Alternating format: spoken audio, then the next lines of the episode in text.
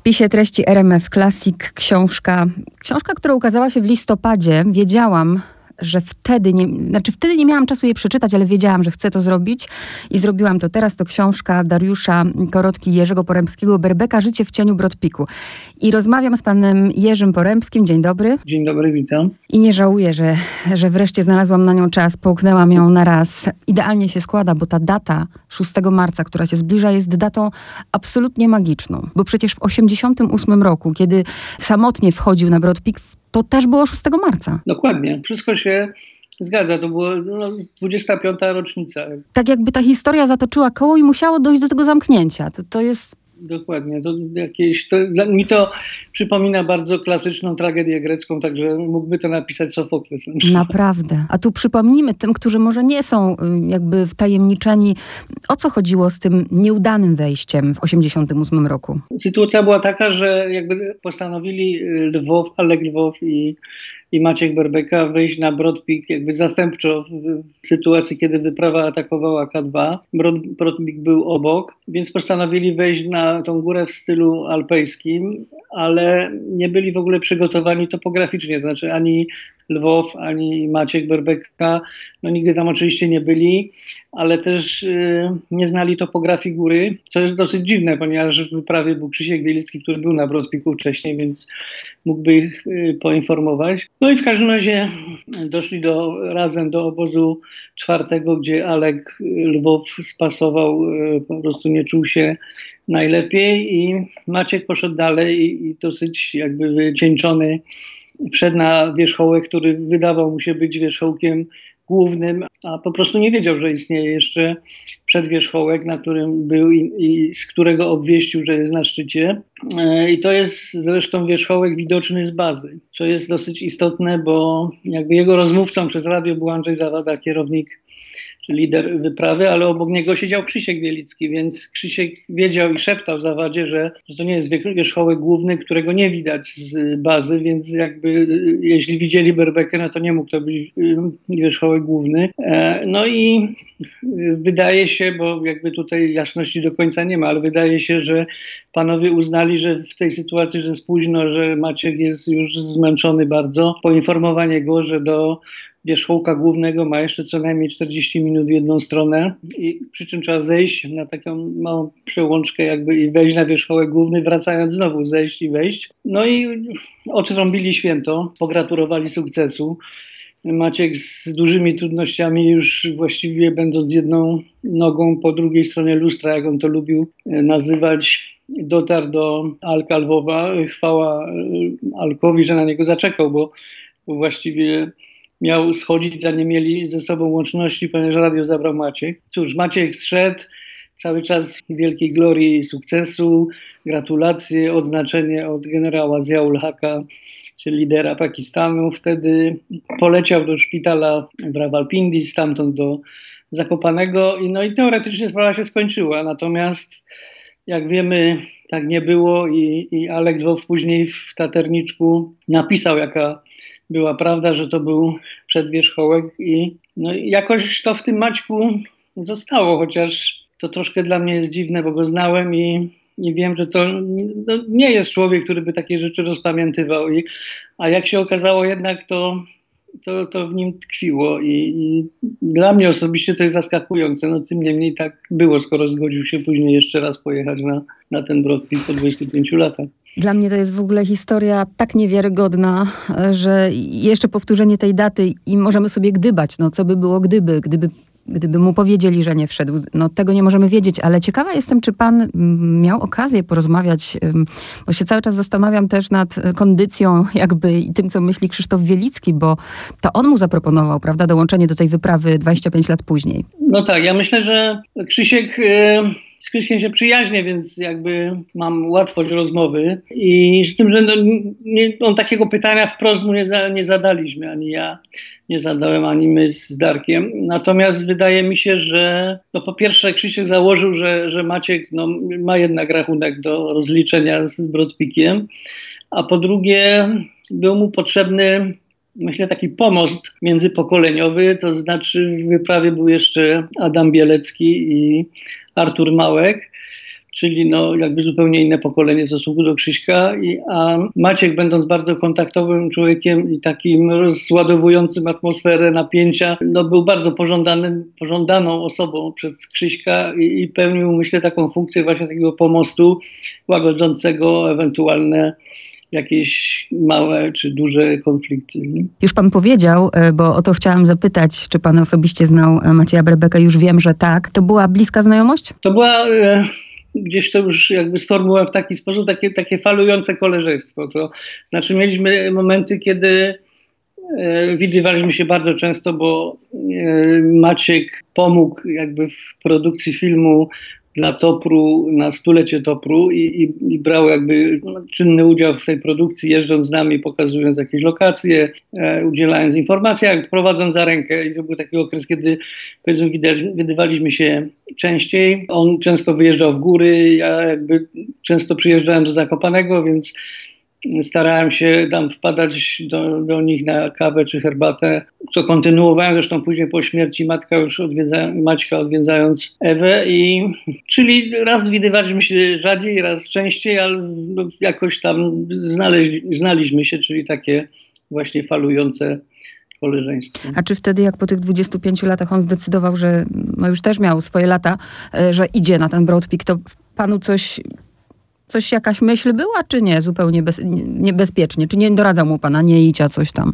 Znaczy, byłem totalnie zdziwiony i, i sobie myślę, no, że nawet nie chciałem dzwonić do Maćka i pytać, bo, no bo, no bo co właściwie? No, on nie potrzebował mojej rady ani zdania, więc e, tak jak się zresztą, e, no, może słowo nie liczył, to zabrzmi nie najlepiej, ale no, po prostu podjął decyzję i nie, nikogo o to nie pytał, łącznie z rodziną. Jakoś przegapiłem moment, kiedy było spotkanie w Komitecie Olimpijskim, takie pożegnalne z wyjeżdżającą wyprawą i nie widziałem się z Maćkiem, widziałem się jak już wrócili z, z Krzyśkiem, ale no to już Maćka wtedy już nie było niestety.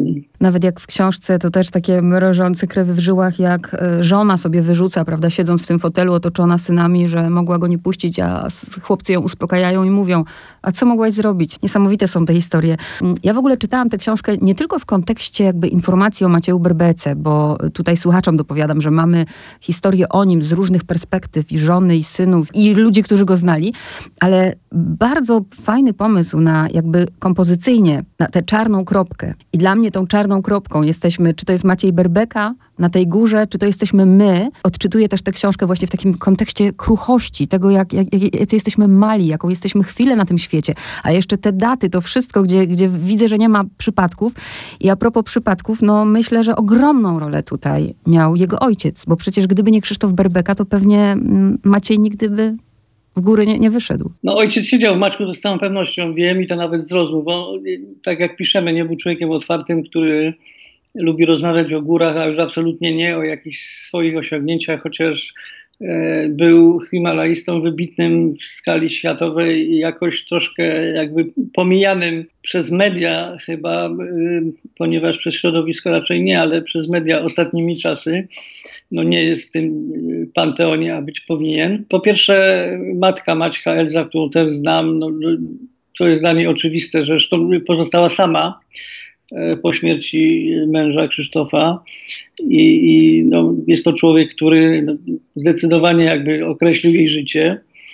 I to samo dotyczy Maćka, bo pamiętam, jak nawet spotkaliśmy się pierwszy raz, y, gdzie Maciek był przed, przed moją kamerą, u niego w takim kuchniosalonie, e, gdzieś ustawiliśmy się do rozmowy i w ostatniej chwili e, jeszcze Maciek się zdecydował i przewiesił zdjęcie ojca e, z ściany obok na, na za siebie, tak żeby się znalazła w kadrze. Chciałbym, żeby mu ten ojciec towarzyszył, czy żeby był widoczny, czyli czy ten nawet na pewno, no, on był młodym człowiekiem, kiedy został sam bez ojca i, i myślę, ta tęsknota za ojcem i tęsknota za życiem, który prowadził ojciec, go zawiodła i w góry, i do ratownictwa górskiego. Nie zawsze ta historia musi zatoczyć koło, bo z tego, co w książce wyczytałam, Franek bodajże, jeden z synów Macieja, niekoniecznie lubi góry. A któryś po, po ojcu ma ta, ten zapał? To znaczy, no nie, nie aż taki, y, bez takiego ciągu, jak to się mówi, mm. natomiast y, ma Staszek Berbeka, który zresztą skończył ASP w Gdańsku, więc jakby po linii zainteresowań i, i po linii zawodowej poszedł ścieżką Maćka, ale też wspina się w Tatrach, czasem z, z najstarszym bratem, czyli z Krzysztofem, ale jest to takie wspinanie turystyczne, jak się to nazywa, nie ekstremalne, czyli maksymalnie bezpieczne i tym niemniej no, na, na znanych ścianach tatrzańskich, więc możemy mówić absolutnie o taternictwie. W ogóle wszystko w tej książce jest tak nieprawdopodobne. Babka, która przepowiada przecież Krzysztofowi śmierć, tak. że ten chłopak zginie w górach. Potem sytuacja, kiedy Maciej Berbeka poznaje żony. Niby drugi koniec Polski, a tak naprawdę można powiedzieć obok. No i śmierć, y, śmierć żony Macieja Berbeki, przecież młoda kobieta była. No była młoda, y, tak jak mówię, od, odwiedzałem ją od czasu do czasu, będąc zakopanym, bo miałem tam różne jeszcze jakby zawodowe historie filmowe, więc bywałem dosyć często, no kilka razy w roku na pewno, więc starałem się tam wpadać. Y, dla niej po śmierci Maćka najważniejszy był wyjazd na ten trekking na Broad Peak, żeby, żeby mogła się z nim w jakiś sposób spotkać i, i i ten Brodpik był dla niej takim miejscem, jakby grobem Maćka. No chciała na ten grób koniecznie pojechać razem z synami. No więc ja tam byłem kiedyś, więc trochę jej doradzałem. Była też kwestia jakiegoś y, sprzętu, ubrań i tak dalej. No więc na, na ten temat rozmawialiśmy i ta wyprawa była czymś, co ją absolutnie pochłonęło i, i tym żyła. I po, wróciła stamtąd już dużo bardziej spokojna, zmieniona, jakby pogodzona z tym losem i, i pożegnana z Maćkiem. I tak, i to było takie domknięcie też. A co z pomysłem napisania tej książki? Bo ja się tak trochę zdziwiłam z jednej strony właśnie, dlaczego panowie się zabrali za, te, za tę książkę, bo pomyślałam, czy, czy brat nie chciał napisać, czy synowie, bo jeden z synów film przecież nakręcił, prawda? No pomysł był taki, że po takim symbolicznym pogrzebie Maćka w Zakopanym odbyła się stypa już, już nie w teatrze Witkacego i, i w tym teatrze mnie zapytał Maciek Wojak, czyli taki człowiek związany z kulturą e, miasta Zakopane, ale też i przyjaciel Maćka, z którym nawet prowadził sklep razem i gdzieś wyjeżdżali e, do Indii wspólnie. Mnie pyta, no to kiedy zrobisz film o Maćka? Ja mówię, słuchaj, no to jest za wcześnie, ja po prostu nie, muszę złapać do tego dystans i, i, i jakby w tej chwili to nie jest możliwe i ten mój dystans trwał tak lat chyba ze trzy, kiedy uznałem, że może by tak już jakoś spróbować coś zrobić i skontaktowałem się ze Staszkiem Berbeką, ponieważ Staszek zawsze robił okładki, y, projektował okładki do moich filmów DVD, więc byliśmy jakby w stałym kontakcie. No i mu mówię o tym, pomyślę co on na to, a on mówi, nie, no wiesz co, ja też chciałem zrobić taki film o ojcu, może ja spróbuję. No to mówię, okej, okay, no to próbuj, no to skoro nie, nie film, to może by książka. No i napisałem SMS-a do Ewy, ona wtedy była w szpitalu Warszawy, więc nie chciałem nawet dzwonić, bo nie wiedziałem w jakiej sytuacji on tam znajdzie ten telefon. No więc napisałem SMS-a z pytaniem, co myśli właśnie o napisaniu biografii Maćka. Więc się ucieszyła, mówi świetnie, bardzo się cieszę, skontaktuj się z chłopakami, żeby to dalej jakoś pociągnąć. No więc skontaktowałem się z chłopakami, nie było problemu, więc, a w związku z tym, że wcześniej też pracowałem jako tak zwany agent literacki i jakby doradzałem różne tytuły Górskie Wydawnictwo Agora, no więc zapytałem, czy są zainteresowani tym tytułem i no i dalej. A z Dariuszem to była pana pierwsza współpraca, czy nie?